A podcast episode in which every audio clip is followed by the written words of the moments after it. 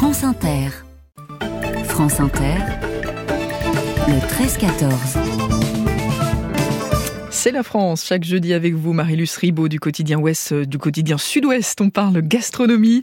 Dimanche, on va tirer les rois et visiblement ce rite demeure incontournable dans notre pays. Oui, Céline, il y a bien le bol-oreille portugais, le roscon de reyes espagnol, la vassilopita grecque ou le cage danois. Mais difficile d'égaler cette passion française pour le gâteau de l'épiphanie, premier dérapage incontrôlé après la détox débutée il y a cinq jours.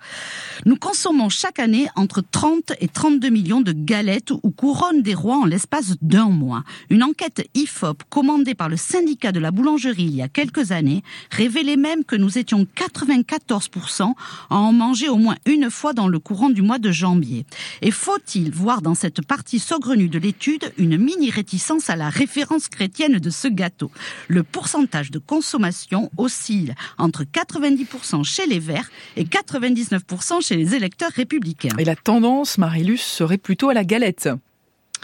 Le sujet a été mis en carte pour Slate.fr par Joël Gombin, un virtuose de la data. La France est majoritairement galette, sauf au sud d'une ligne tendue entre Bordeaux et Nice.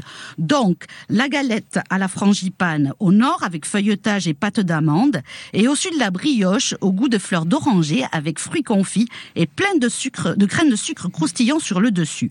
Prenons quelques secondes pour aller plus loin dans ce débat complexe. Côte galette, la classique est appelée parisienne, car c'est ici qu'elle serait née.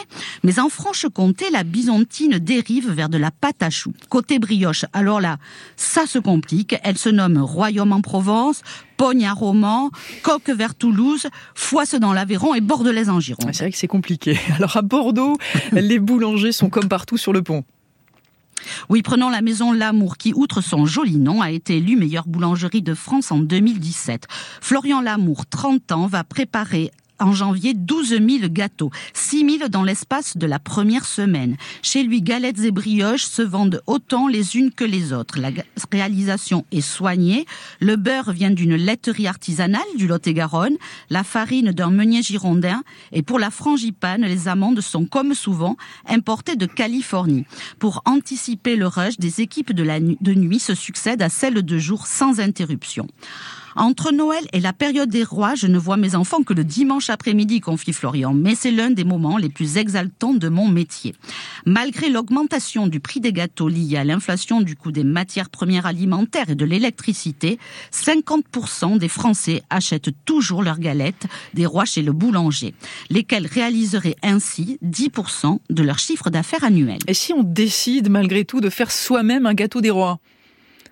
Je vous propose de choisir une recette de couronne briochée et de la saupoudrer avant cuisson de la parure délicieuse imaginée par Florian Lamour. Il réalise une sorte de crumble en travaillant à la main 60 grammes de beurre avec 40 grammes de sucre en grains, une pincée de sel, un demi-œuf battu, 60 grammes d'amandes hachées, 120 grammes de farine et une demi-gousse de, de vanille. Pour la fève, je vous laisse le choix des armes, mais sachez qu'une petite entreprise française, Panne-Ciel, résiste encore face aux 95% d'Asiatiques qui désormais se glissent dans nos galettes. Merci Marilus Ribaud. On remercie également nos confrères de France Bleu Gironde qui vous ont accueillis pour ce duplex.